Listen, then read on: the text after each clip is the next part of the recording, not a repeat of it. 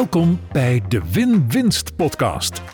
De inspiratiepodcast voor boekhouders en andere financials die willen bijdragen aan financieel gezonde en winstgevende bedrijven. En voor de ondernemers die dat winstgevende bedrijf willen bouwen. Femke Hogema gaat in gesprek met experts en ze deelt haar eigen kennis en ervaring. Laten we samen ontdekken hoe je succes creëert. Voor jezelf en je klant. Een echte win-winst. En vandaag zit ik in de studio met Sam van den Haak. Sam is ondernemer en auteur en ze schreef het boek Niet geboren op mijn verjaardag. Het is een indringend verhaal over adoptiefraude en misbruik. Daarnaast doet ze als ondernemer precies wat ze als kind al het liefste deed. Spelen. Nou ja, als kleuter speelde je te veel en als volwassene verdien je je geld met spelen. Toch, Sam? Ja, dat klopt helemaal. Ja.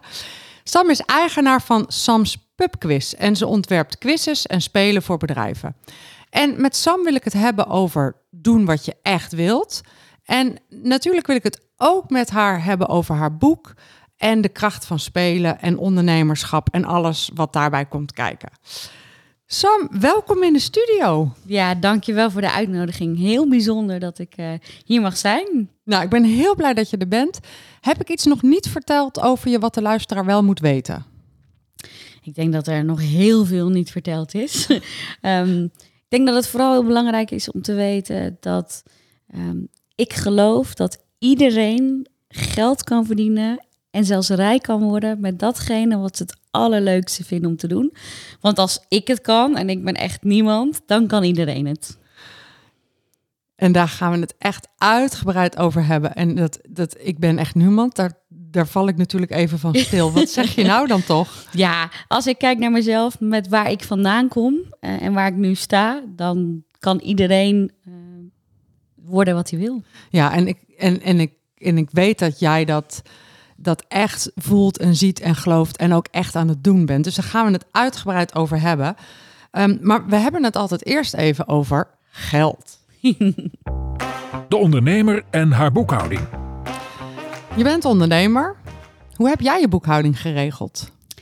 Nou ja, ik heb dyscalculie. Dus als er iets is wat ik niet begrijp, dan zijn het cijfers. En gelukkig ben ik erachter gekomen dat het helemaal niet belangrijk is om dingen over cijfers te weten.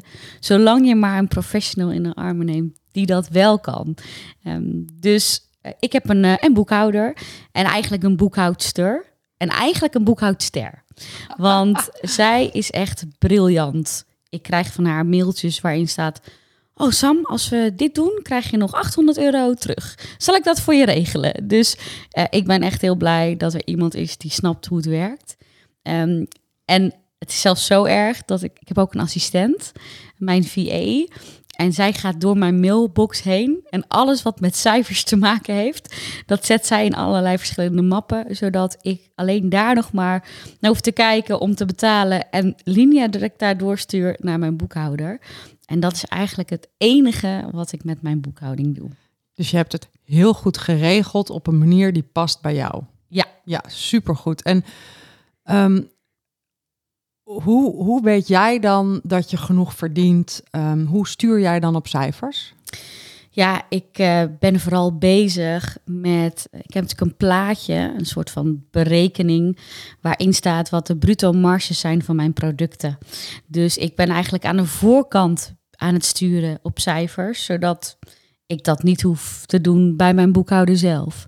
Dus ik heb een hele sheet waarin staat wat ik per product aan bruto marge overhoud. Je gooit er voor iemand zonder verstand van cijfers wel een heel professioneel woord in anders. Bruto marge. Ja, dat heb ik ook alleen maar geleerd hoor. Datgene wat je natuurlijk verdient als alle kosten eraf zijn. Dus ik heb verschillende producten. Dus ik heb bijvoorbeeld teambuildingsquizzen, waarbij bedrijven een vragenlijst krijgen met vragen zoals: wat staat er boven van je bucketlist? Of waar kan ik je 's nachts voor wakker maken? En van al die deelnemers, daar maken we dan met hun antwoorden een quiz van. En dan moet er geraden worden wie wat heeft gezegd. Ook bijvoorbeeld guilty pleasure liedjes. Dan hoef je niet te raden naar de titel of de artiest, maar van welke collega is dit de guilty pleasure? Maar daar zit dus heel veel werk in om te maken. Dus daar hou ik relatief minder aan over onderaan de streep. Maar ik vind het wel het leukste om te doen. Betekent wel dat ik daar tegenover ook producten moet hebben die minder tijdrovend zijn. Dus bijvoorbeeld als ik een 30 seconds toernooi organiseer voor een horecazaak, dan hoef ik alleen maar borden mee te nemen en van tevoren een opstelling te maken. En dat is het. Dus daar zit veel meer bruto marge op. Dus onderaan de streep hou ik daar meer aan over. Nou ja, en ik zorg ervoor dat aan de voorkant dat allemaal redelijk in balans is. En wie heeft dat dan voor je uitgerekend? Welke producten het meest opleveren? Mijn business coach. Ja, wat goed. Maar want eigenlijk zeg je hier al iets heel belangrijks. Je stuurt wel degelijk op geld, maar zelf was je dat niet gelukt. Dus je hebt de juiste hulp ingevlogen om te helpen dat die boekhouding staat, maar zelfs om de juiste keuzes te maken. Want als jij alleen maar op omzet had gestuurd, was het niet goed afgelopen. Zeker, zeker. En ik heb een hele bijzondere business coach. Weet je wie dat is? Nee. Kees Links. Zegt jouw naam die iets? Nee. Kees Links is de uitvinder van de wifi. En hij heeft zijn wifi verkocht aan Steve Jobs en Apple. Nee! Ja, en ik heb de eer dat hij mijn businesscoach wilde worden. Oh, en kan je hem uitnodigen voor de podcast? Dat heb ik al gedaan. Oh, echt? Ik heb het hem voorgelegd. Dus ik hoop dat dit een hele interessante podcast wordt. Want dan gaat hij hem luisteren en dan zegt hij vast ja. Oh, nou wat ontzettend lief van je dat je het al aan hem gevraagd hebt. Ik bedoel, of hij nou ja of nee zegt, het is sowieso lief van je. Ja, dus het is sowieso tof. Weet je, ik geloof heel erg in geven. En ik geloof ook in de wet van overvloed. En als ik kijk naar hoe onze verhouding is samen, wij geven elkaar best wel veel dingen. En ik denk dat dat ook belangrijk is voor de balans. Dus ik vind het fantastisch dat ik hier mag zijn. En ja, op zijn minst had ik hem hiervoor kunnen uitnodigen. Ja, je zegt dat, hè, maar dat is ook echt waar. Jij zegt, ik geloof in geven en ik geloof in overvloed. Maar jij doet dat echt. En dat zit hem in hele kleine dingen. Je kwam hier een keer spontaan een bos bloemen brengen. Maar je geeft ook heel veel aandacht. We hebben gebeld samen. Toen ik jou nog niet eens echt kende. Je denkt mee. Je hebt echt aandacht voor mensen. Vertel daar eens wat over. Waarom is dat zo belangrijk? Nou, eigenlijk is het belangrijk voor mij. Verbinding is een van mijn kernwaarden. En ik leef mijn kernwaarden. En als je... Eigenlijk gaat verkoop voor mij over verbinding. Dus om een voorbeeld te geven, net zoals in de podcast die je had met Daan van Storybrand.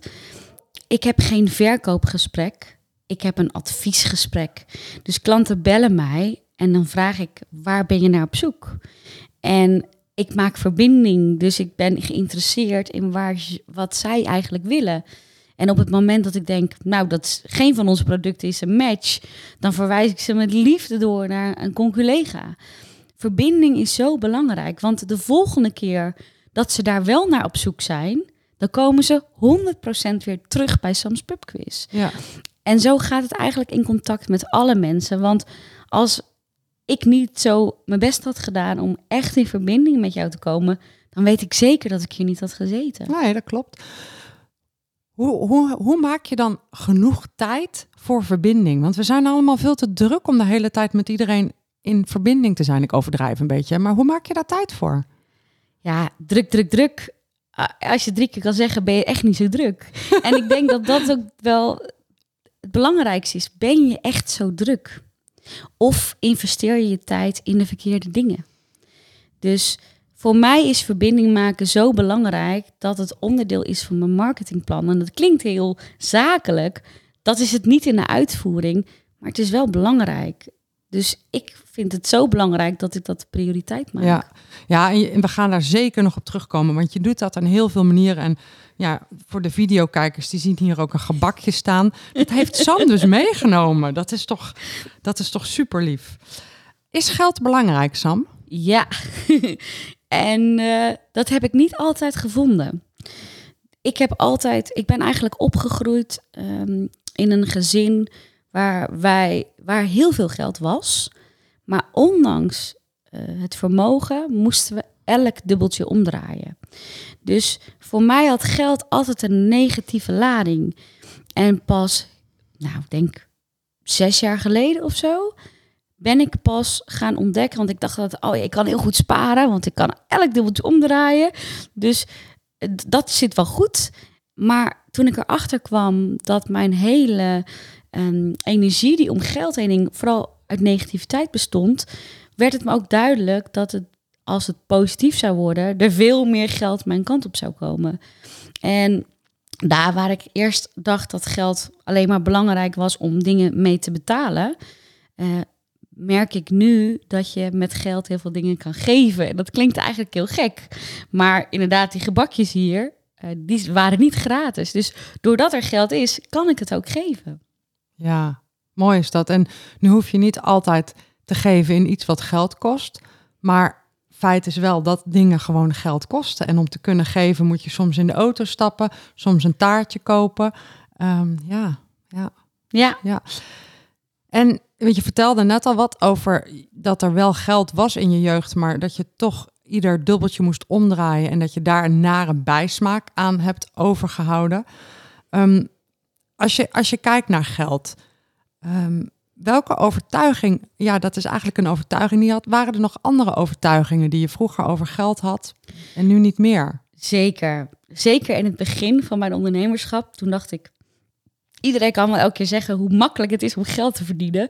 Ja, er zijn zoveel podcasts waarin wordt verteld, ja, en ik ben miljonair en ik heb een 6-figure business of een 7-figure business. En dacht ik, ja, je hebt makkelijk praten. Toen ik ontdekte hoe makkelijk het eigenlijk was, toen dacht ik, oh, het is zo simpel. En daar kan ik wel een voorbeeld van geven.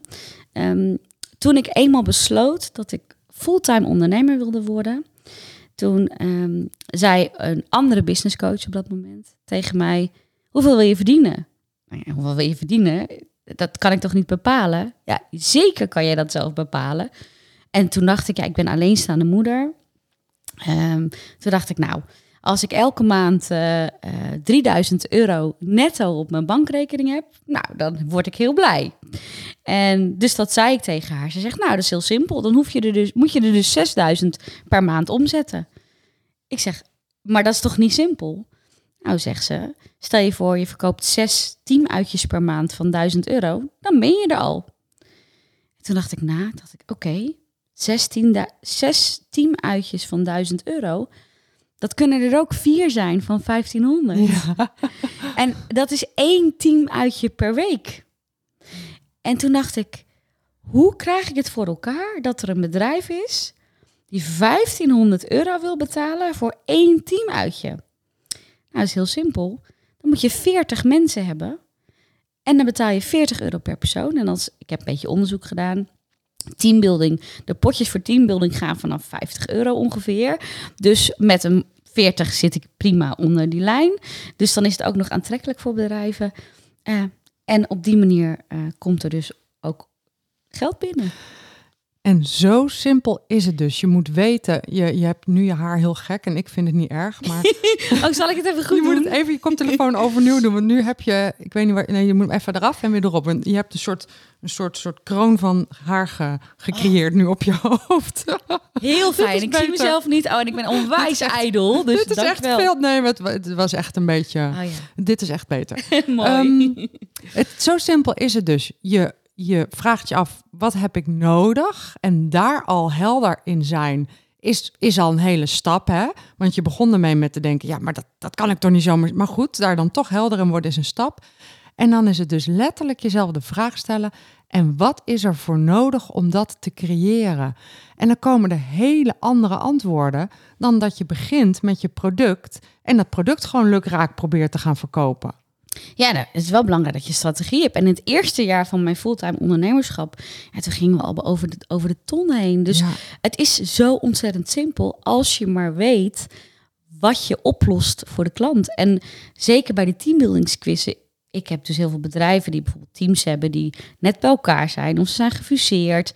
En dan is het gewoon een hele makkelijke, simpele manier om de mensen weer echt met elkaar te verbinden, onder het genot van een hapje en een drankje. Dus het is super simpel.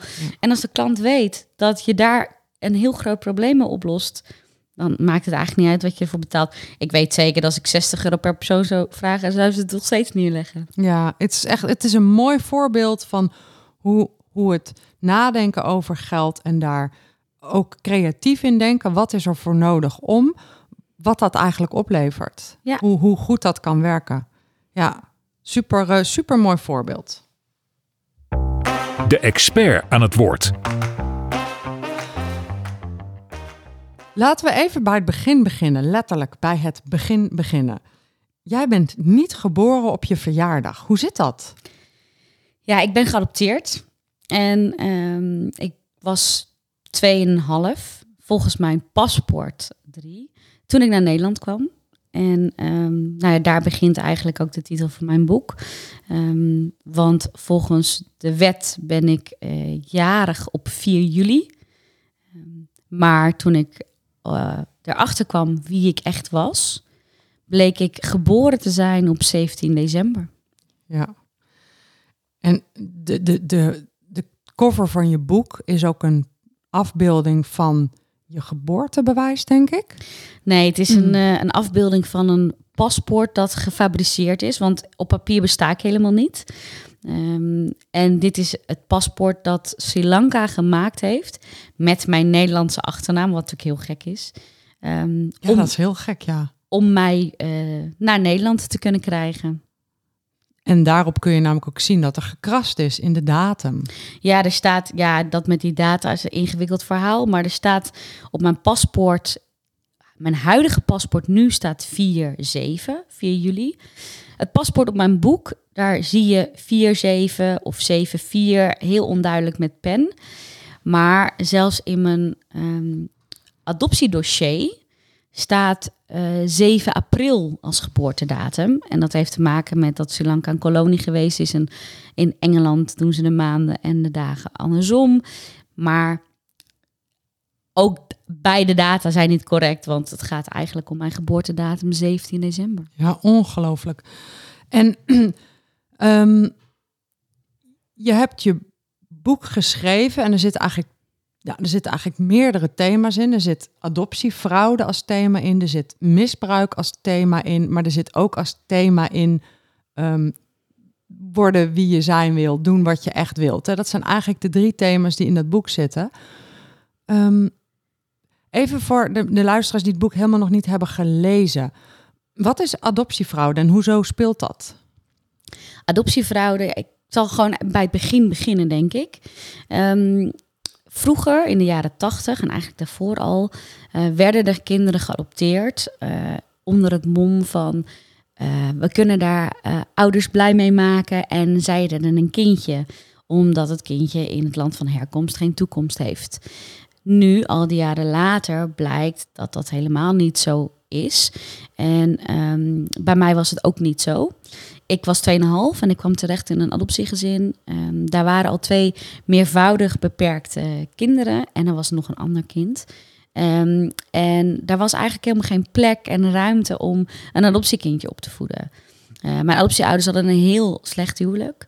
En mijn adoptievader heeft mij van kleins af aan jarenlang misbruikt. En op mijn 17e heeft hij me het huis uitgezet. En dat was voor mij ook het moment om te denken, oké, nu ben ik helemaal alleen. Ik wil weten wie ik ben en waar ik vandaan kom. En toen ging ik op zoek naar mezelf. En toen kwam ik er dus achter dat met al mijn gegevens gefraudeerd is ten behoeve van de adoptie. En op dit moment... In Nederland is het zo dat als je nu een kind wil adopteren uit bijvoorbeeld Zuid-Afrika of de Filipijnen, betaal je 18 à 19.000 euro voor het kind. En niets van dat geld gaat naar het kind zelf.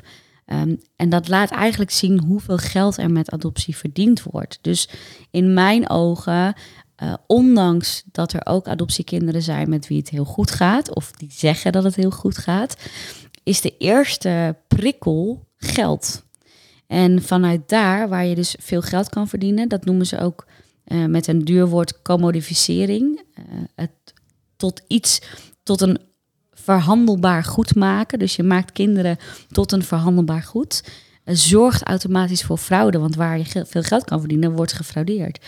En dat zorgde ervoor in de jaren 80 dat er zelfs babyfarms waren, waar kinderen die dus net vrouw zijn geworden, moeder werden en moesten kinderen baren ten behoeve van de vraag naar adoptiekinderen. En zelfs in bijvoorbeeld Vlaanderen is het zo dat er nu een groep Zuid-Koreanen is.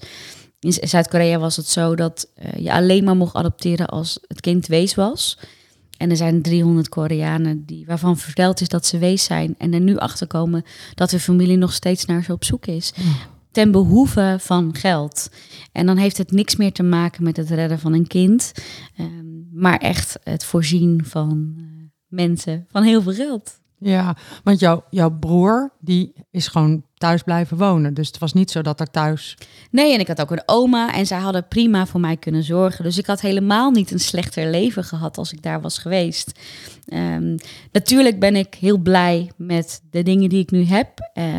Maar als je gaat kijken naar de essentie... is het zo belangrijk dat andere mensen beslissen over iemand anders... dat ze beter ergens anders kunnen opgroeien.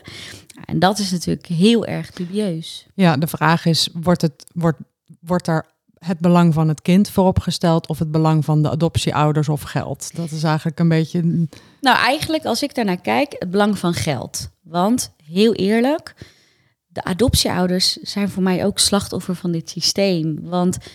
zij willen zo graag een kind dat ze er bijna alles voor over hebben. En de mensen die er geld mee verdienen, maken daar gewoon heel erg graag gebruik van. Dus voor mij is het binnenhalen van geld is eigenlijk het allerbelangrijkste van adoptie. En daar worden adoptieouders voor gebruikt. Ik denk dat dit voor heel veel luisteraars die jouw boek niet hebben gelezen... en die dit onderwerp niet hebben meegekregen op televisie... best wel een enorme... shock is van, is dit echt waar? Hier heb ik nooit van gehoord. Het is wel bekend, maar het is ook niet super hot item. Had het niet een veel hotter item moeten zijn? Zeker. Er is een reden dat het geen hotter item is. En dat heeft te maken met voorstanders en tegenstanders van adoptie. En de politiek blijft een voorstander voor adoptie. Dus... daarom wordt het ook zo min mogelijk, is het in de media... daar gaat wel verandering komen, want binnen nu en enkele maanden... gaat mijn rechtszaak starten. Het is niet alleen mijn rechtszaak. Het is een collectieve rechtszaak die we samen met andere geadopteerden starten... waarin we de staat aanklagen voor adoptiefraude. En voor de luisteraar die echt geen idee heeft waar dit over gaat... eigenlijk moet je jezelf gewoon voorstellen, hoe zou het zijn... als jij bijna dagelijks wordt geconfronteerd met een geboortedatum die niet van jou is. Ik bel de dokter voor een herhaalrecept van de pil bijvoorbeeld. Wat is je geboortedatum? Ik bel de Belastingdienst omdat ik informatie wil hebben. Wat is je geboortedatum? Ik sta een wijntje af te rekenen bij de zelfscan bij je supermarkt. En vervolgens komt er een heel lief meisje naar me toe. Ik moet wel even je geboortedatum intoetsen. En dan denk ik, ja, dit is iets wat... en ik moet een geboortedatum afgeven die niet van mij is. Dus je moet iedere keer liegen. Maar als je de waarheid vertelt, dan lijkt het alsof je liegt. Ja, en het meest frappant, en dat is dus ook de reden voor mij van de rechtszaak... is dat de overheid die zelf een datum heeft verzonnen... mij niet toestaat dat 17 december in mijn paspoort komt als mijn geboortedatum. Want dat is een van de gewenste uitkomsten van de rechtszaak... is dat jij een nieuw paspoort krijgt met je eigen geboortedatum. Ja, als dat lukt, dat staat bovenaan mijn bucketlist. Is dit voor alle anderen, want je zegt we doen dit als groep... hebben de andere geadopteerden ook een verkeerde geboortedatum in een paspoort? Dat kan, maar ook bijvoorbeeld een verkeerd geslacht. Er is ook een zaak van iemand die als meisje staat, maar jongen is... of andersom, dat weet ik niet precies, want het is redelijk anoniem nog. Ja. Wie er allemaal in die zaak zitten. Maar en wat ook heel belangrijk is... kijk, voor mij is het niet zo van belang... want inmiddels door mijn bedrijf heb ik genoeg financiële middelen... om te doen wat ik wil. Maar zo'n reis bijvoorbeeld naar Sri Lanka... nou, daar ben je minimaal, als je in je eentje gaat... al minimaal 1.000 tot €1.500 kwijt...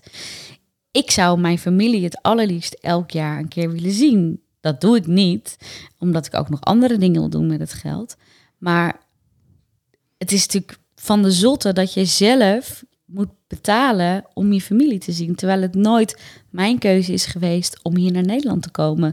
En er zijn genoeg geadopteerden die wel heel erg die financiële middelen nodig hebben om te kunnen onderzoeken wie ze zijn. DNA-reizen, dus dat je teruggaat naar je land van herkomst om bijvoorbeeld DNA-tests te doen om erachter te komen wie je bent. Ja, dat moet je allemaal zelf bekostigen. Dus ja. Met die rechtszaak proberen we ook voor elkaar te krijgen dat er een vervolg komt en dat we schade kunnen verhalen. En word jij vaak geconfronteerd met de dankbaarheidsclaim van je zou dankbaar moeten zijn dat je gewoon naar Westersland... Ja, ik wil al 3 keer zeggen ja. De kijkers zien dat ook. Ja, ja, dagelijks.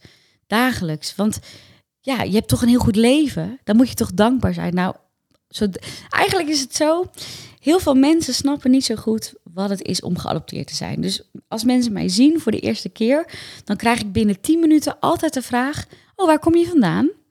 En als ik dan vertel dat ik uit Sri Lanka kom, oh, ben je daar dan geboren?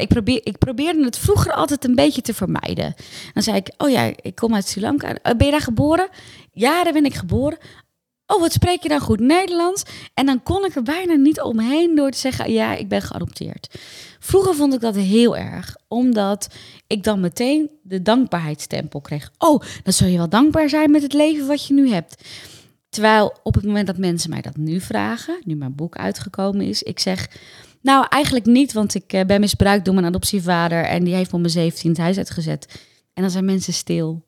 En nu durf ik dat te zeggen, want daar ben ik helemaal niet dankbaar voor. En mensen snappen totaal niet hoe het is om uit je eigen omgeving gehaald te worden en op te groeien op een plek waar jij zelf niet voor gekozen hebt en waar je 9 van de 10 keer ook door culturele verschillen helemaal niet past. Oh nee, ik snap dat zo, want wij komen uit dezelfde leeftijd.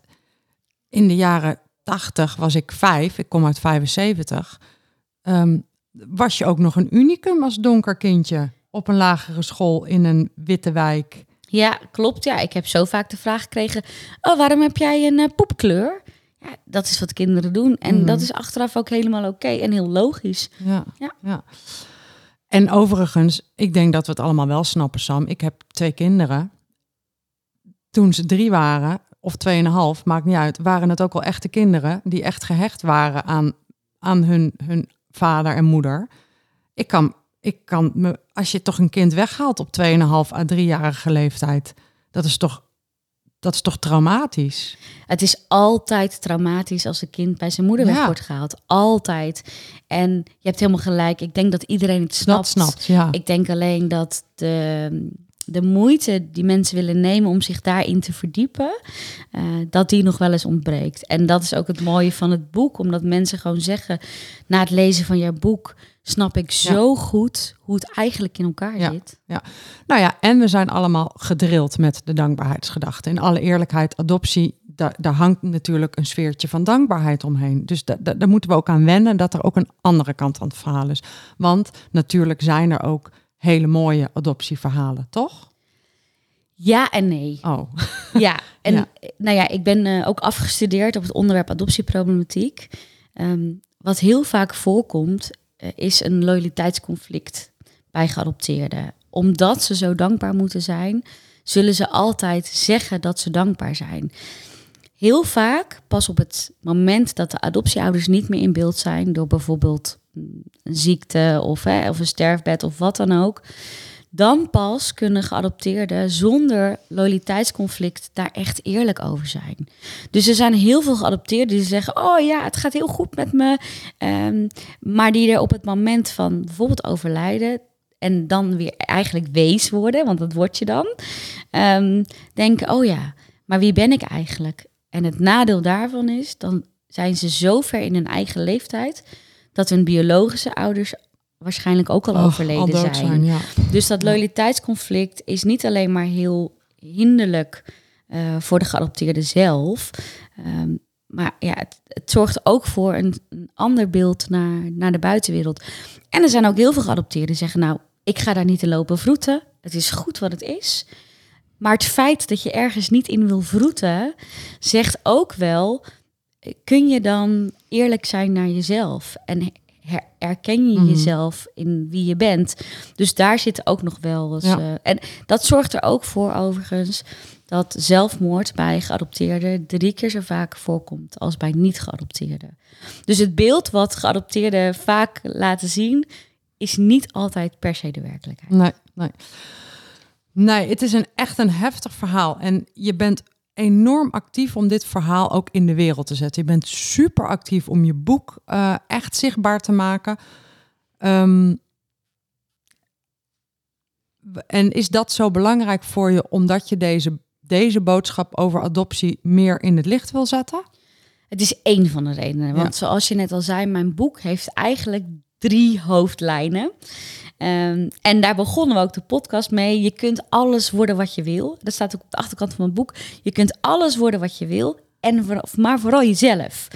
Dus ik wil anderen laten zien dat het eigenlijk niet uitmaakt wat je verleden is. Je hebt elke dag opnieuw de keuze om iets van je leven te maken. Daarnaast heb ik het boek ook geschreven... en dan komen we eigenlijk uit bij mijn missie... Mijn missie is om te zorgen dat ik zoveel mogelijk mensen bereik... om ze te helpen, te ondersteunen en waar mogelijk ook te inspireren. Omdat het boek gaat over het bespreekbaar maken van taboe-onderwerpen. En taboe-onderwerpen, we noemden net al bijvoorbeeld het seksueel misbruik. Dus ik neem mensen in mijn boek mee in het hoofd van mij als klein meisje... dat steeds ouder wordt en eigenlijk ontdekt wat seksueel misbruik is. Voor mij was dat het niet, omdat ik dacht... dit is de manier waarop je laat zien dat je elkaar lief vindt. En pas later kreeg ik door... oh, dit mag helemaal niet. En toen kreeg het de naam seksueel misbruik. En daarna heb ik nog 30 jaar met dat geheim rondgelopen. Dat is iets wat jongeren nog steeds doen. Ik was een paar weken geleden... een van de 3 keynote speakers... op het jongerenwelzijn in het onderwijscongres... in Jaarbeurs Utrecht. En... 14% van de leerlingen en studenten denkt serieus na over suïcide. Ik ben niet zo goed in cijfers, dus ik probeer er altijd een plaatje van te maken. Maar dat betekent dat als je een klas hebt met 25 kinderen, leerlingen, studenten, eigenlijk leerling-studenten, want voor kinderen geldt een ander percentage. Dan heb je dus 4 leerlingen die daar serieus over nadenken.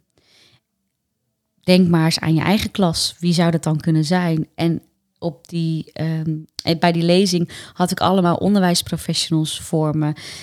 Ik heb het boek dus speciaal geschreven voor leerlingen... vanaf het voortgezet onderwijs bovenbouw... om te leren praten over deze taboe-onderwerpen. Ja.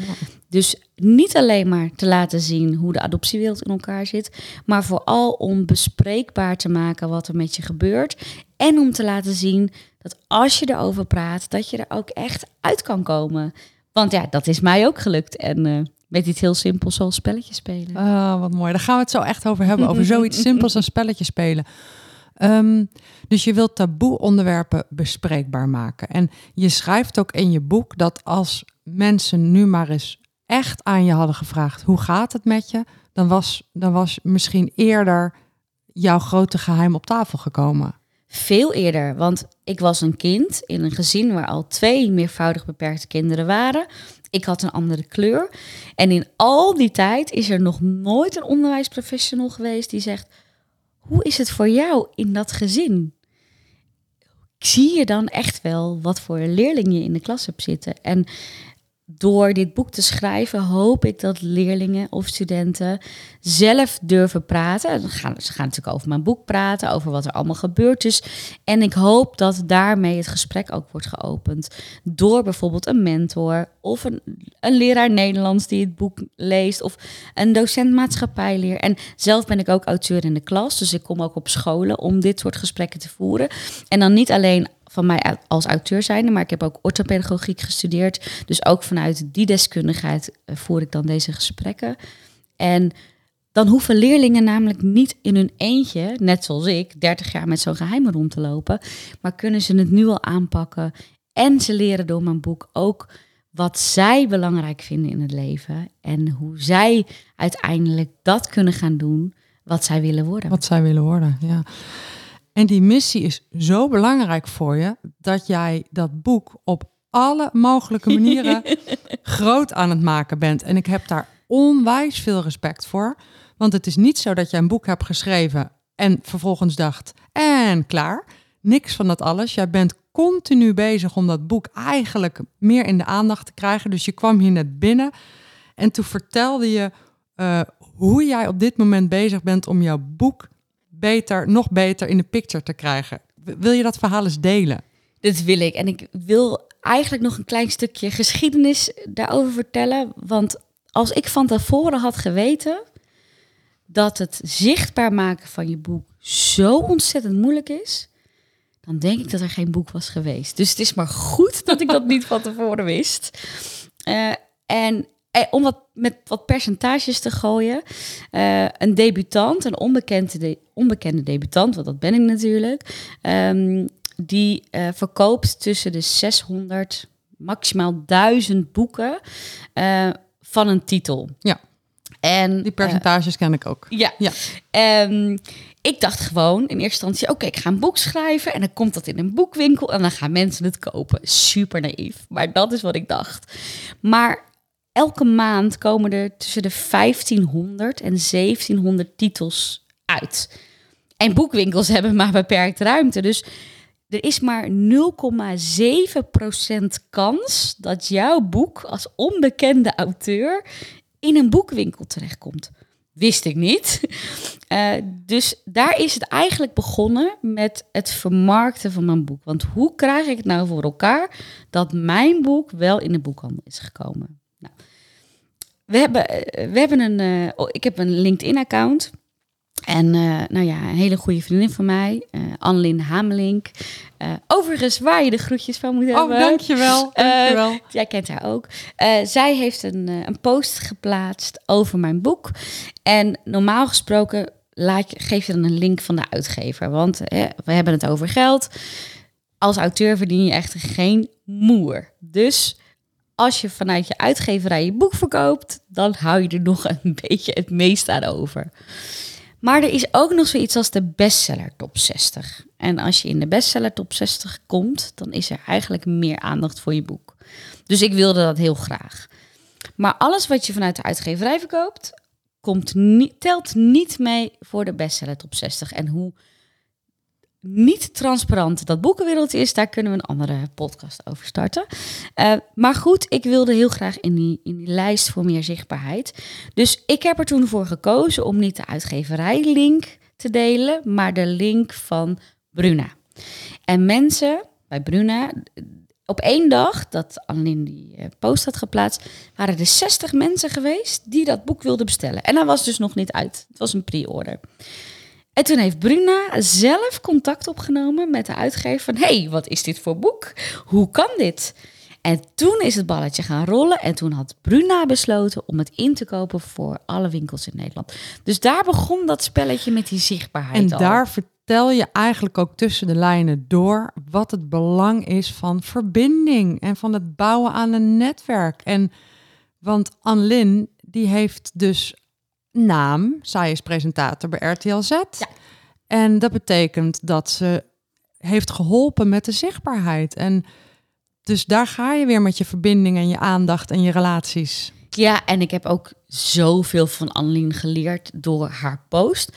Want zij heeft dus, ja, dit is voor ondernemers natuurlijk super interessant. Ik heb zelf op LinkedIn inmiddels ook iets van 6.500 volgers inmiddels. Maar wat Annelien tegen me zei, elke reactie die je krijgt, daar moet je meteen op reageren. Want dan denkt het algoritme van LinkedIn, oh, dit is interessant.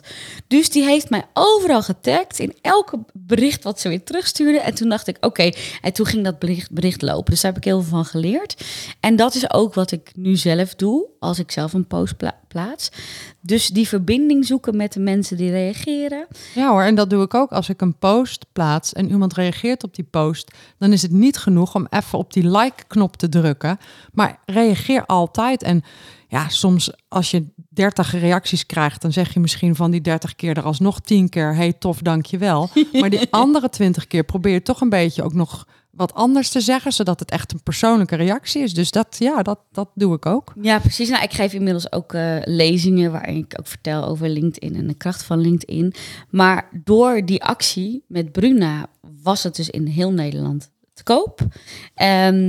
En toen dacht ik, oké, 0,7% kans dat dat lukt. En het is gelukt.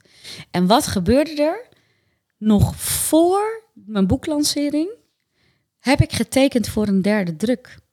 Dus je ziet ook echt in mijn boek staan, eerste druk, tweede druk, derde druk, echt allemaal heel rap op elkaar. Ja, bizar. En dat komt dus ook door die zichtbaarheid. Leuk. Uiteindelijk heeft mijn boek, ik denk dat ik 2200 boeken heb verkocht. Wat natuurlijk veel meer is dan die 600 tot 1000 waar we het net over hadden. En toch was het niet zichtbaar genoeg. Dus ik lag in de boekwinkels. Er was al een derde druk. Maar hoe kan het nou dat mensen het boek dan toch niet zichtbaar maken of lezen? En wat bedoel jij met zichtbaar maken? Nou, als ik een goed boek heb, dan schreeuw ik van de daken: mensen, lees dit boek. Want het is ontzettend verhelderend of het inspireert. En eigenlijk was het zo dat ik hoorde van mijn uitgever: je moet zorgen dat je in een talkshow terechtkomt. Dus natuurlijk, via de uitgever is mijn boek terechtgekomen bij de redacties. Maar er is niemand op één redactie na, namelijk die van Max. Ik was bij Tijd voor Max en dan mocht ik iets vertellen over mijn boek. Maar bijvoorbeeld Jinek of Renze of naar al die redacties is mijn boek gegaan. Ze hebben het niet eens opengeslagen. En toen dacht ik bij mezelf, oké, ik vertel altijd aan iedereen dat je een keuze hebt. Welke keuze heb ik nu? En toen ging ik nadenken. Hoe kan ik ervoor zorgen dat mensen met een groot bereik, dus BN'ers, wel op mijn boek zitten te wachten? Want als ik zeg, hier heb je mijn boek, nou, daar gebeurt er niet zoveel mee. Dat was me nu wel duidelijk.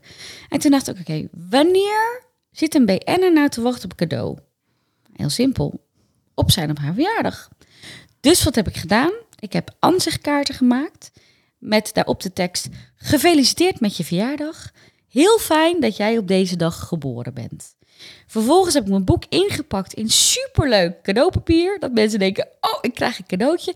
En dan maken ze hem open en dan staat er: niet geboren op mijn verjaardag. Wat natuurlijk een onwijs contrast is met de verjaardag zelf en het kaartje. En op de achterkant van het kaartje, en dat is ook verbinding, heb ik gewoon een hele persoonlijke tekst.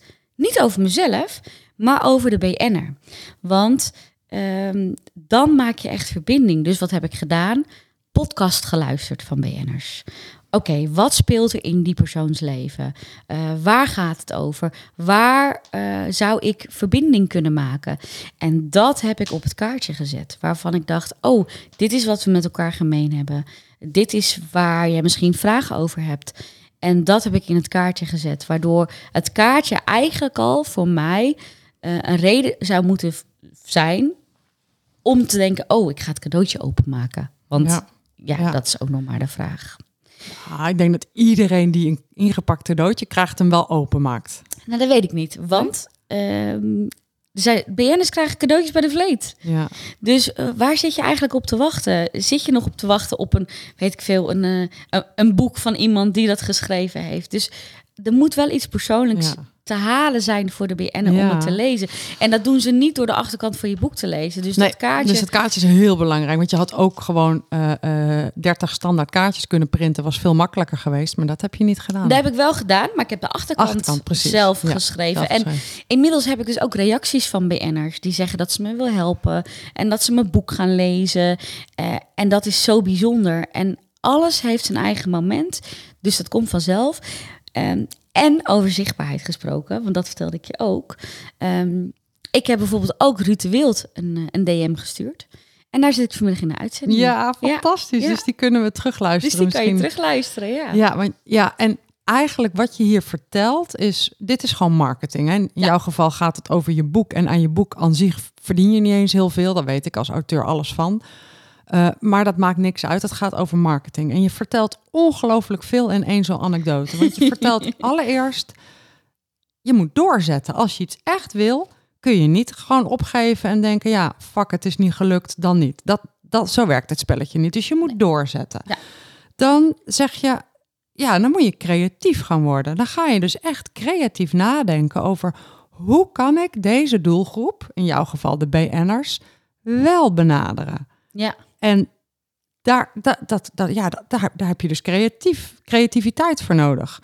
Vervolgens zeg je, ja, maar hoe maak ik het dan zo persoonlijk en zo aantrekkelijk dat ze het cadeautje ook gaan openen? Ja. En dat is allemaal hardcore marketing. Ja. Ja. En dan zeg je, voor alles is een tijd en nu heb ik gezaaid en het oogsten dat komt. En dat is eigenlijk al gekomen, want je bent uitgenodigd bij Ruud de Wild in de studio. Ja, ja, en ik weet zeker dat er nog veel meer gaat komen. Ja.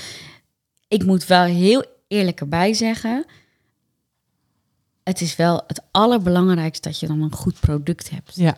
Want als je een slecht product hebt, dan kan je supergoeie marketing hebben en veel verdienen. Maar op een gegeven moment komen mensen erachter hoe slecht je product is en dan stopt het ook. Ja, dus bij sommige ondernemers stopt het helaas pas nadat ze al multimiljonair zijn. Maar goed, dan, je hebt in de basis heb je inderdaad gelijk. En nou, ik heb het boek gelezen. Ik heb het zelfs gelezen voordat het gedrukt was. En zo grappig hoe je daar dan ook altijd ankers bij hebt. Want ik weet dat ik het op Schiphol heb gelezen en in het vliegtuig heb gelezen. Dus ik zie dat ook nog voor me. Het is een heel goed boek. Ik heb het in één adem gelezen. Het is een heel aangrijpend boek. Het is een heel persoonlijk boek.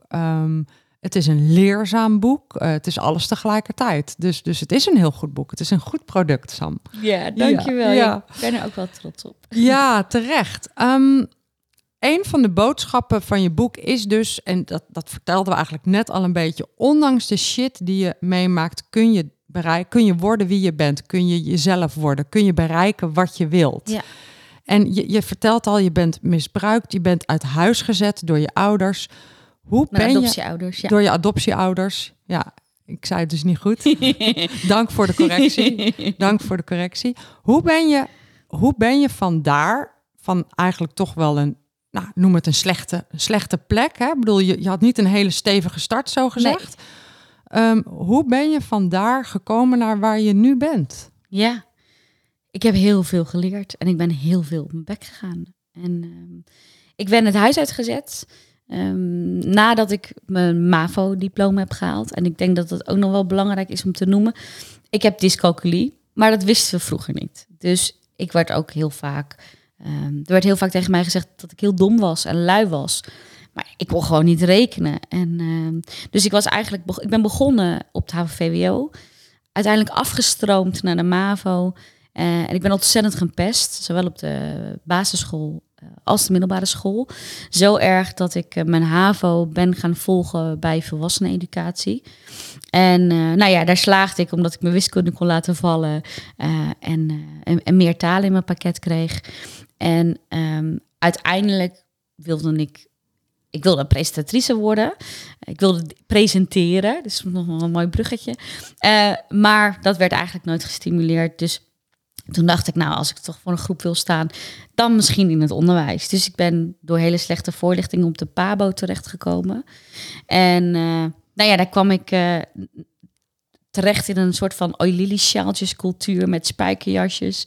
Oilili-sjaaltjes cultuur. Ja, het kan liggen aan al die mensen, want het was in Alkmaar, dus heel veel mensen uit Bergen en zo. Nou ja, ik had niet eens geld om soms eten te kopen, laat staan zo'n oilili-sjaaltje. Dus ik had nog ergens wel zo'n aftans spijkerjasje, maar ik paste daar sowieso niet tussen. En ik mocht er uiteindelijk ook niet blijven, want ik kwam 3 keer niet door mijn rekentoets heen. Dus ja, toen moest ik van de PABO af. Ja. Toen ben ik orthopedagogiek gaan studeren, want ik kon wel statistieken aflezen. En uiteindelijk, na mijn orthopedagogiek, heb ik ook nog Nederlands gestudeerd. En ik ben ook holistisch therapeut, heb ik ook nog gestudeerd. Ik heb ook een eigen praktijk. Maar waar het eigenlijk om gaat, is dat ik al die studies gedaan heb, maar nu dat ik toch iets doe waar ik zelf gelukkig van word. Ik ben blijven zitten in de kleuterklas, omdat ik te veel van spelletjes hield. En ik heb al die opleiding gedaan, omdat ik dacht dat andere mensen dat van mij verwachten. En op een gegeven moment kwam ik zo in de knoop met mezelf, dat ik dacht, ik zat in het onderwijs. Dikke vette burn-out. En burn-out is eigenlijk niets anders dan dat je de hele tijd iets doet waar je van uitgaat. Dus ik deed de hele tijd iets waar ik van uitging. En ja, van uitgaan is het uit als tegenovergestelde van aan. Dus ja. Je ging niet aan, je ging uit. Ik ging uit, burn-out. Ja, ik brandde eigenlijk uit. Ja. En er was dus niet genoeg positieve zuurstof om mijn vlammetje te laten branden. En ik was dus op zoek naar die zuurstof. En toen ben ik gewoon gaan kijken, oké, leuk wat iedereen van mij vindt en wat iedereen van mij verwacht. Maar wat vind ik zelf nou belangrijk? En toen ben ik een cursus gaan volgen, of eigenlijk een jaarprogramma. Heb ik 5 jaar gedaan overigens. Van 365 dagen succesvol. En daar leerde ik wat mijn kernwaarden waren. Hè, mijn kernwaarden zijn vertrouwen, verbinding, ontwikkeling, erkenning. En dat is dan zelferkenning. En genieten. En alles wat ik doe, leg ik langs mijn kernwaarden. Dus op het, iedereen herkent dat wel. Zo'n keuze dat je denkt, oh, ik moet het eigenlijk niet doen. En dan doe je het toch. En achteraf denk je, oh, had ik het nou maar niet gedaan. Nou, 9 van de 10 keer komt dat omdat de kernwaarden van die beslissing niet kloppen met jouw eigen kernwaarden. Dus toen ik daarachter kwam, dacht ik, nou, dan hoef ik alleen maar mijn keuzes langs mijn kernwaarden te leggen. En sinds ik dat doe, is mijn leven zo ontzettend veranderd in positieve zin. Ik heb geen buikpijn meer van keuzes die ik maak. Ik lig 's nachts niet meer te piekeren. Ik doe alleen nog maar wat ik leuk vind. En de dingen die ik niet leuk vind, die stuur ik door naar mijn boekhouder of mijn VA. Ja, en de advocaat van de duivel in mij en in de luisteraar wellicht ook, die zeggen natuurlijk, ja, lekker doen wat je leuk vindt. Maar Sam, daar kun je toch geen geld mee verdienen met doen wat je leuk vindt? Nee. Nou, misschien wel leuk om te vertellen hoe dat dan ontstaan is met die spelletjes. Ik werkte in het onderwijs en wij deden altijd spelletjesavonden. Had ik zelf georganiseerd, samen met een collega. En iemand zei, kunnen we een keer een pubquiz doen? Dus ik had een pubquiz geleend. Ik ben natuurlijk docent en ik dacht, ja, dit kan ik zelf veel beter. Dus voor die spelletjesavond ging ik zelf pubquiz maken.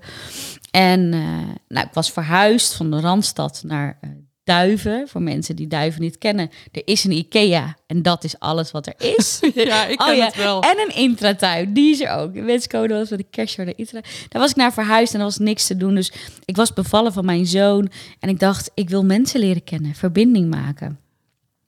En toen dacht ik, ik ga meedoen met de plaatselijke quiz. En toen kwam ik terecht in een soort van buurtcentrum met allemaal gehaakte kleedjes. En ik dacht, nee, dit is eigenlijk niet wat ik had bedacht. En ik keek om me heen en ik zag, nou ja, no offense, 60 en 70 plus. Hele gezellige mensen, maar niet echt de mensen waarmee ik op dat moment echt verbinding wilde maken. Dus toen liep ik door naar het café wat erachter zat. En toen zei ik, nou ja, ik kan pubquizzen maken voor een andere doelgroep. Ik wil graag mensen leren kennen, dus ik bied dat gratis aan voor een paar maanden. En uiteindelijk hebben we dat gedaan. En nu zijn we 8 jaar verder. En is het alles behalve gratis. Ja, wat goed. Dus jij besloot, ik wil meer volgens mijn kernwaarden leven. Ik ga mijn keuzes maken gebaseerd op mijn kernwaarden. Ik wil mensen leren kennen. En nou, wat kan ik goed spelen? En ik ga dat eerst maar eens gratis aanbieden om die verbinding te leggen. Om dat vertrouwen te wekken. En uiteindelijk van het een komt het ander en is dit nu je bedrijf, Sam's Pubquiz. Ja, en het begon dus met de quizzen voor de horecazaken. Nou, horecazaken zit niet echt het geld. Hè? Dat is geen, daar zit niet die €1500 waar we het net over hadden. Maar daar zitten wel toekomstige klanten die altijd op zoek zijn naar een personeelsuitje. En dan automatisch bij jou komen. Dus vanuit dat stuk ben ik teambuildingspubquizzen gaan maken, want ik had het ook op mijn werkje gedaan, een persoonlijke ronde. En toen heb ik een vriendinnetje een pubquiz cadeau gedaan voor de verjaardag. Maar ik had gezegd, dan wil ik 1 persoonlijke ronde toevoegen als test. Nou, helemaal goed. En als feedback aan het einde van die quiz zeiden ze, ja, we hadden eigenlijk wel een hele quiz willen doen met deze persoonlijke vragen. En toen dacht ik, dan is dat wat ik ga maken. En dat heb ik vervolgens in de markt gezet. Ja, en dat is hetgene waar eigenlijk Sam's Pubquiz het meest onbekend staat. Geweldig. Dus je bent gaan experimenteren met een nieuw idee en dat sloeg onwijs aan. Ja, ja. Wat goed. Maar jij bent geslaagd hierin, in het doen wat je echt wil en het worden wie je echt wilt zijn. Maar je zegt ook, iedereen kan dit. Zeker. Waar komt die overtuiging vandaan? Ja, als ik het kan. Ik heb 0 achterban. Hè. Ik heb geen familie in Nederland. Ik ben eigenlijk alleen. Ik heb ook niet een hele grote vriendengroep. Dus ik heb echt maar een kleine inner circle. Als ik het kan, als alleenstaande moeder met een zoon, dan kan iedereen het. Want het is niet zo moeilijk om de juiste hulp te zoeken. Wat wel heel moeilijk is, is om hulp vragen. En ik denk dat dat voor mij het allermoeilijkste is. En dat heb je wel moeten doen? Dat heb ik moeten leren. Ja, ik was gewend. Ik ben alleen. Ik doe alles alleen. En toen ik ontdekte... ik leerde bijvoorbeeld bij 365 dagen succesvol... een model dat ging over A-spelers. En A-spelers zijn eigenlijk mensen... en daarom zijn die kernwaarden zo van essentieel belang voor mij. A-spelers zijn mensen met dezelfde kernwaarden... complementaire kernwaarden... die je naar een hoger plan brengen. En dan heb je ook B-spelers... en dat zijn mensen die wel complementaire kernwaarden hebben... maar je niet naar een next level brengen. Daarmee kan je prima in de kroeg zitten... en een leuk spelletje doen. Dan heb je nog C-spelers. Dat is altijd ingewikkeld... want die brengen je wel naar een hoger plan... maar die hebben wel contrasterende kernwaarden. En zulke mensen heb je altijd. Dat je, ik kan heel veel van jou leren, maar het voelt niet goed. En dan heb je ook nog D-spelers. Nou, dat staat eigenlijk voor dumpen. Dat is meestal familie, want die kun je niet kiezen. Maar dat zijn mensen die en geen complementaire kernwaarden hebben... en je niet naar een hoger plan brengen. En toen ik erachter kwam dat je A-spelers kunt kopen... en dat klinkt ook weer superzakelijk... toen ik daarachter kwam, toen snapte ik het. Want... mijn oppasmeiden zijn ook mijn A-spelers. En die betaal ik gewoon. En een VA is zeker mijn A-speler. Maar ik betaal haar gewoon. Dus als je A-spelers in je netwerk hebt... en je moet er zoveel mogelijk vinden natuurlijk... ga je zelf ook hoger in datgene wat je wil bereiken. Dus daarom ben ik ervan overtuigd... dat iedereen kan worden wat hij wil... zolang hij... of zij, maar zorgt dat hij de juiste A-spelers om zich heen verzamelt. Super. En A-spelers die zijn en complementair in je kernwaarden... en helpen je naar een volgend plan. Dat kunnen vrienden zijn, maar dat kan ook personeel zijn... of gewoon onderdeel van je team. Of dat nou je persoonlijke team is qua oppas of je zakelijke team. Ja. Maar je zegt nog wel meer dingen dan alleen maar A-spelers. Want het gaat ook over doorzetten. Het gaat ook over creatief zijn... Dan gaat het nog een keer over doorzetten, toch? Ja, zeker. Ja. Je hebt altijd een keuze. Dus om een voorbeeld te geven met corona. Wij gingen hartstikke lekker met Sam's Pubquiz. En toen kwam corona. En wij hadden een quiz staan voor 100 man van PostNL... in de Boothuis in Rotterdam gecanceld. Alles werd steeds gecanceld. En ik heb 2 weken lang in een hoekje zitten huilen, Femke. En toen dacht ik, oh ja... ik heb geleerd, een emotie bestaat maar 90 seconden... en daarna is het een keuze. En toen dacht ik, oké, dan heb ik nu de keuze... om nog 2 weken in een hoekje te gaan zitten huilen. Maar soms moet je jezelf dat ook gewoon gunnen. Ja. Soms moet je ook gewoon eens denken... oké, en nu ga ik gewoon mezelf even heel zielig vinden. Ja, en dat vond ik ook. Dat mocht in coronatijd. Ik had het over 3 dagen, maar oké, 2 weken. Maar dan moet het ook wel een keertje klaar zijn. Ja, Zo zag ik dat ook. En toen ben ik eigenlijk met de mensen in mijn team... elke online pubquiz gaan spelen die er maar te spelen was. En gewoon meedoen als deelnemer. En kijken, oké, wat doen zij? Wat werkt? Maar wat missen we? En wat wij toen heel erg misten was... je kon wel leuk doen meedoen met een quiz. En als team had je het heel leuk met elkaar... maar je zag geen enkel ander team. En daar hebben wij toen samen met Zoom... zijn we gaan kijken, hoe kunnen we nou een platform creëren... waar je elkaar... allemaal kan zien als team, maar ook de andere teams kan zien. En ook nog dingen tegen de andere teams via je microfoon kan zeggen, waardoor er enorme verbinding is. En toen zijn we dat gaan testen. Dus waar wij live 9 rondes hebben, begonnen we met een online quiz van 9 rondes voor alle teams in Nederland, waar wij zeg maar quizzen voor geven. En verschillende horecazaken in Nederland, waar wij dan kwamen. En die misten ons een beetje en wij misten de teams. Dus we gingen die quizzen doen. En toen kregen we als feedback terug, ja, het duurt te lang. Oké, online werkt dat dus anders dan offline. Toen zijn we gegaan naar 8 rondes, was nog steeds te lang. En uiteindelijk kwamen we bij 7 rondes. En dat was... de bliss point. Ik weet je wat de bliss point is? Nou ja, ik kan me er wat bij voorstellen. Het bliss point is eigenlijk, ook in marketing... is zeg maar het punt waar zoet en zout op het level liggen... dat je er niet misselijk van wordt. En dat je op een gegeven moment... Als er iets te zoet is en je eet door, dan op een gegeven moment meer. Ja. Maar de bliss point is de perfecte mix tussen zoet en zout. Dat je denkt, oh, ik wil blijven dooreten zonder dat je ziek wordt, zeg maar. Ja. Nou, dat punt, nou, die 7 rondes was onze bliss point. En toen zijn we dat gaan doen. En dat mondde uit in dat we met internationale bedrijven quizten. Met Europa en Azië en Amerika tegelijk. Ja. Want ja, normaal vlogen ze mensen in voor een uitje. Dat kon nu niet en toen kwamen ze bij ons terecht. Dus je hebt altijd een keuze je hebt altijd een keuze om iets te maken van datgene waar je tegenaan loopt. Ja, je hebt altijd een keuze. Ja. En dat is een hele krachtige boodschap. Ik wil nog 1 vraag over je stellen, aan je stellen over spelen. Want je bent geen kind meer. En je hebt van spelen heb je vak gemaakt. En als ik kijk naar volwassenen, dan zit er toch nog wel wat aarzeling op spelen. Ik bedoel, een pubquiz, daar willen we dan misschien nog wel aan meedoen. Maar spelen, net of we het niet meer genoeg doen. Wat is jouw visie op grote mensen en spelen?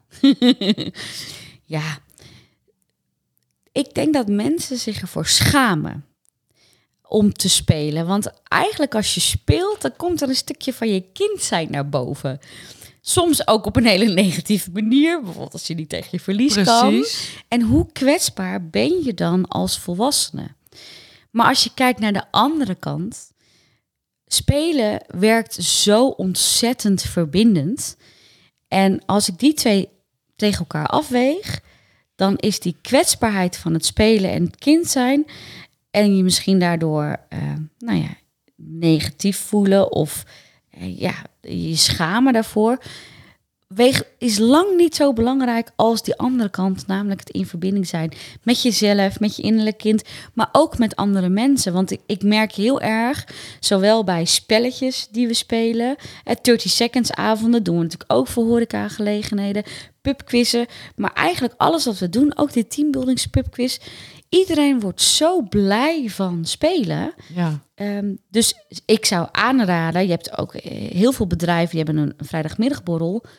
Neem even contact op en laten we gewoon een pubquiz organiseren. Doe even een spelletje. Of 30 seconds of wat dan ook. Ga met elkaar op verbinding, terwijl het dan niet over werk gaat. Maar heb gewoon plezier met elkaar. Ja, en weet je, ik heb het echt moeten leren, Sam. Ik werk natuurlijk veel met accountants en boekhouders. En als je een hele dag met een groep werkt, zeker na de lunch, komt er wel een moment dat je gewoon ziet dat mensen moe worden. Ja. En ik ben langzaam spelletjes gaan introduceren in het werken met groepen. En sommige spelletjes vond ik wel wat spannend. Dat ik dacht, ja, maar ze zien me aankomen. Nou, en als ik dat spannend voel, gaan ze het natuurlijk nooit doen. Dus mijn spelletjes begonnen een jaar of 5, 6 geleden wat voorzichtig. Maar ik kreeg steeds meer vertrouwen in het doen van spelletjes. Omdat ik zag dat niemand eigenlijk slecht reageerde. Ik zag dat mensen lol gingen hebben. Dat ze met elkaar gingen lachen. Dat daardoor de energie gewoon lekker wordt. Ja. Dus ik kreeg eigenlijk minder commentaar op mijn spelletjes dan waar ik bang voor was. En er is wel eens incidenteel een accountant die blijft zitten en die zegt, daar begin ik niet aan. En dat kan ik tegenwoordig ook heel goed omarmen. Dat ik denk, en dat is oké. Ja, dat is helemaal oké. En weet je wat het vaak is? Dat die mensen die blijven zitten, dat merk ik ook, hè. Bijvoorbeeld als ik teambuildingsquizzen doe, dan krijgen ze van tevoren die vragenlijsten, daar hebben we het over gehad. En er zijn er altijd mensen die hem niet in willen vullen.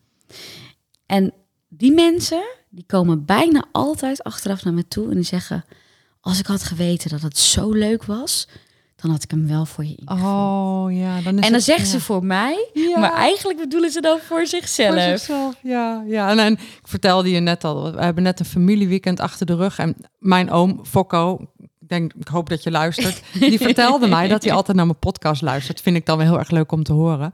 Maar dat is de Witteveen-familie. Dat is eigenlijk mijn stieffamilie. Maar daar hoor ik dan toch ook wel weer heel erg bij. Dus dat is wel heel fijn. En dat is een familie die erg van spelen houdt. En dat zijn hartstikke leuke weekends. Dan zijn we met 50 mensen. De jongste is 12 weken en de oudste is, nou, ik weet niet eens hoor, maar laten we zeggen 70 of zo. En mensen hebben leuke kleren aan en doen gek en er wordt gezongen.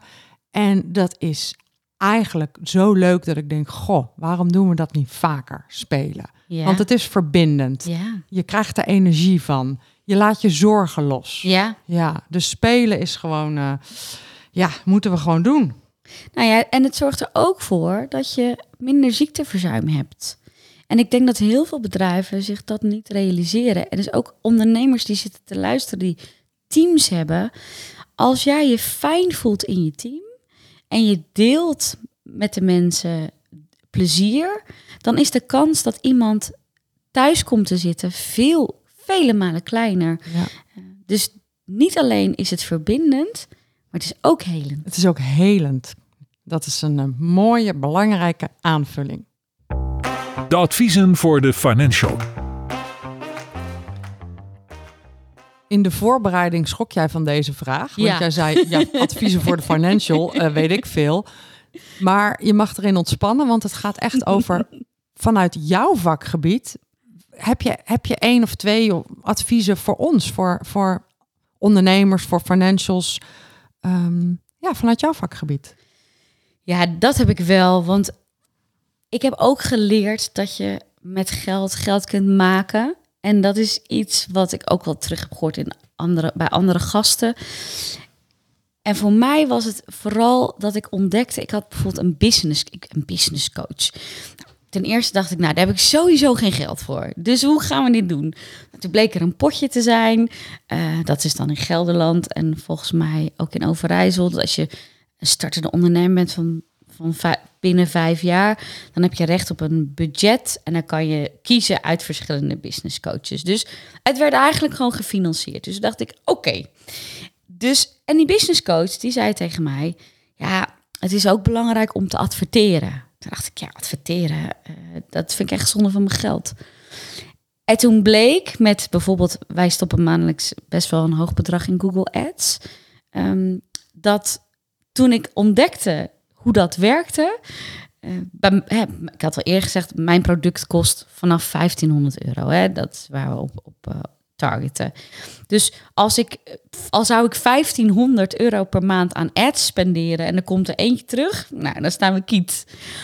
Maar dat gebeurt niet, want er komen veel meer klanten binnen, waardoor je dus ook veel meer omzet genereert. En dat was iets wat ik echt heb moeten leren. Oké, dus je moet leren investeren met je geld. Ja. Ja, en dat is grappig, want als je dat eenmaal aan een tijdje doet, dan is dat heel logisch. Ja. Maar dit zijn dingen die wij als financials ook kunnen uitleggen aan onze klanten. Zo werkt het spel. Maar misschien moeten we dat zelf ook nog wel soms leren. Zo werkt het spel. Je moet investeren en dat kun je weer terugverdienen. Ja, en wat je bijvoorbeeld als je zeker weet dat jij heel goed bent als financial, dan kun je er ook een no-cure, no-pay van maken. En ik denk dat voor startende ondernemers heel aantrekkelijk is. En dan moet je het ook goed targeten. Dus dat betekent, stel je voor dat jij een Google Ads opzet en je zegt, je gaat betalen als er meer dan 3 klanten uitkomen, want je weet hoe goed je bent, dus dat kan. Dan kun je op die manier ook vertrouwen winnen van de ondernemer. Ja, want dat hoor ik ook als rode draad eigenlijk in jouw hele verhaal. Jij investeert niet alleen in relaties, maar je investeert op heel veel verschillende manieren in vertrouwen dat het ook bij je terugkomt. Want je investeert ook door boeken op te sturen. Dat is ook niet gratis. Nee, dat klopt. En ik geloof ook, en dat heb ik al eerder gezegd, ik geloof in de wet van overvloed. Er is genoeg voor iedereen. Het is niet zo dat als ik een boek minder verstuur, er is altijd genoeg, zeg maar. Dus, en dat geldt ook, als ik dan bijvoorbeeld kijk, dit gaat dan over Instagram, hadden we het ook heel even over. Ik wil heel graag dat mensen mijn boek lezen en de meeste mensen die het lezen vinden het goed en die kan ik ook vragen om een review. Dus op Instagram heb ik allemaal boekstagrammers ben ik gaan volgen en gaan reageren op hun stories en contact gemaakt. En uiteindelijk gevraagd, goh, kan ik je interesseren in mijn boek? En die lezen hem dan en schrijven volgens een review en dan ben je zichtbaar. En datzelfde geldt dus ook voor Google. Volgens mij hebben we bijna 200 reviews. 4,9. Oh, wat goed. Ja, 4, was 5, maar ja, Er zitten ook wel eens mensen tussen die het stom vinden. Ja. Dus dat hoort kan erbij. Ook, hoort erbij. Dus 4,9. En ik denk dat ook voor de financials, op het moment dat jij dus kan laten zien waarin de ondernemer investeert en wat ze ervoor terugkrijgen. Dus zorg ook als financials dat jij je reviews op orde hebt. Want als ik moet kiezen tussen 5 financials, dan zal ik altijd kiezen voor degene met de hoogste reviews. Ja, hele goede tip. Zorg dat je reviews op orde hebt. Ja.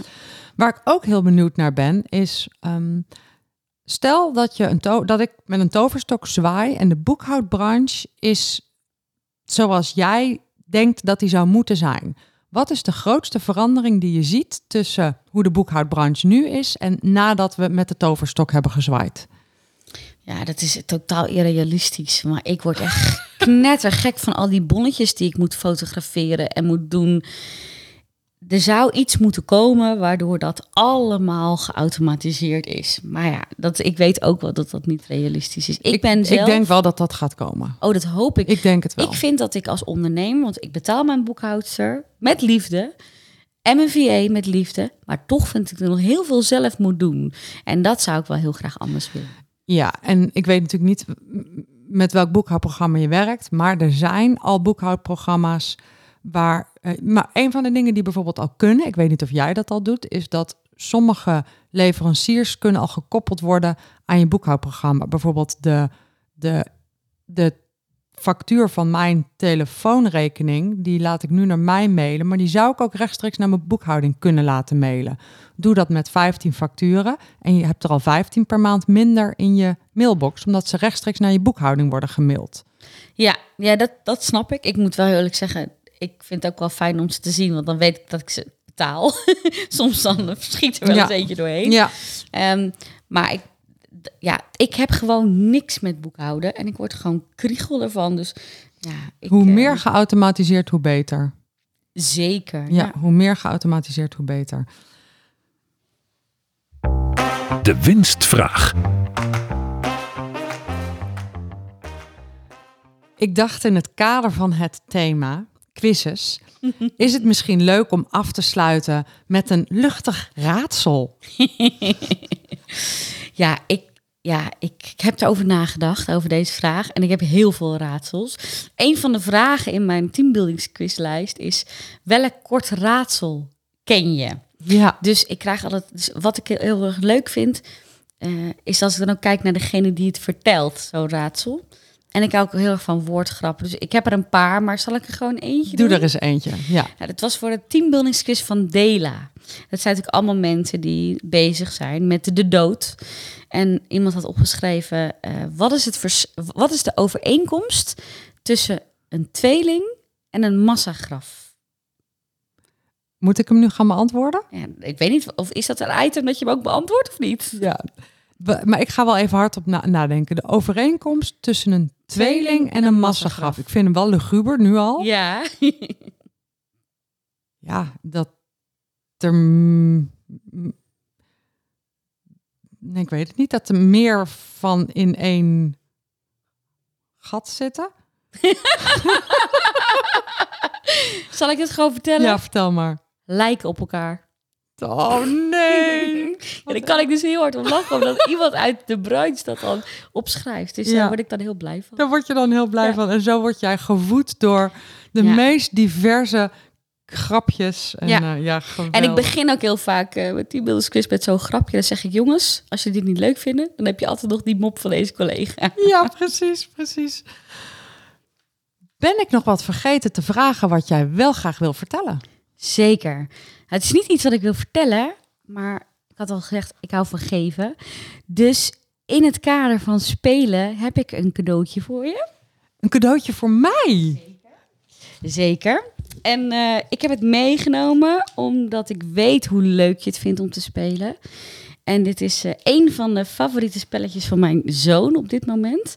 En ik heb hem gekocht bij een hele goede vriend van mij, Koning Bordspel.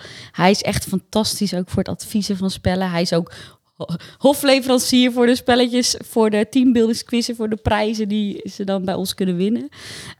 Dus was leuk. Maak hem even open. Ja, ik zal hem even openmaken. Wat leuk. En En ik ben eigenlijk degene die cadeautjes voor jou moet hebben. Trouwens, daar liggen ze ook.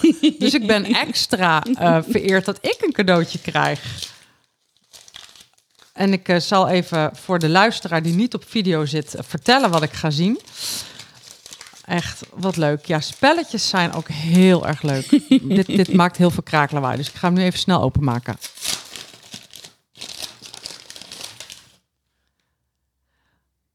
Ik ken hem nog niet. Hij heet Rounds. Scoor de meeste punten in 7 rondes. Ja, hij heet 7 Rounds. Oh, 7 Rounds. Dat staat er ook, ja. Ja, 7 Rounds. Het is echt een fantastisch spelletje waarbij je steeds kaarten moet stelen en wegpakken. Maar pas bij ronde 7, dan is het belangrijk wat je in je handen hebt. Dus het is echt, ik vind het echt een fantastisch spel. Oh, wat superleuk. Nou, weet je wat het leuke is? Als wij deze podcast opnemen, is het bijna zomervakantie. Dus hij gaat gewoon mee. Zeker. Op zomervakantie. Ja, hij is heel compact. Dankjewel. Superleuk. Dankjewel, Sam. Wat nog wel een hele belangrijke vraag is, waar kan de luisteraar meer over jou vinden? En ik denk dat we de meeste dingen al genoemd hebben, maar vat ze nog een keertje samen. Nou, ik heb sowieso een website, die heet www.nietgeborenopmijnverjaardag.nl. Dus daar kan je sowieso alle mediaoptredens ook terugvinden. En het boek natuurlijk. Ja, dus wil je mij het meest ondersteunen, koop hem dan via mijn website. Ja. Op LinkedIn, dat zei ik net al, daar deel ik heel veel posts. Echt maatschappelijk relevante posts. Dus daar zitten eigenlijk mijn meeste volgers. Met 6500 volgers zijn dat. Ik heb ook Instagram. Eentje voor de zakelijke kant van Sam's Pubquiz. Dus dat is sams.pubquiz. En daar heb ik elke week een quizvraag. Maar je ziet ook filmpjes van de quizzen en grapjes tussendoor. En dan heb ik ook nog een persoonlijke Instagram. Nou, daar heb ik niet zoveel volgers. Iets van 400 of zo. En daar post ik vooral dingen die ik meemaak. Ook nou, bijvoorbeeld hier. Ik ga natuurlijk een foto van maken. Dus die zal ik daar wel laten zien. En niet bij Sam's Pubquiz of LinkedIn. En daar vertel ik dingen over mijn boek. Daar kun je ook reviews lezen van mensen. En ik neem aan dat je gewoon een website hebt. Trouwens, dat weet ik gewoon. Die heb ik net gezocht nog. Ja.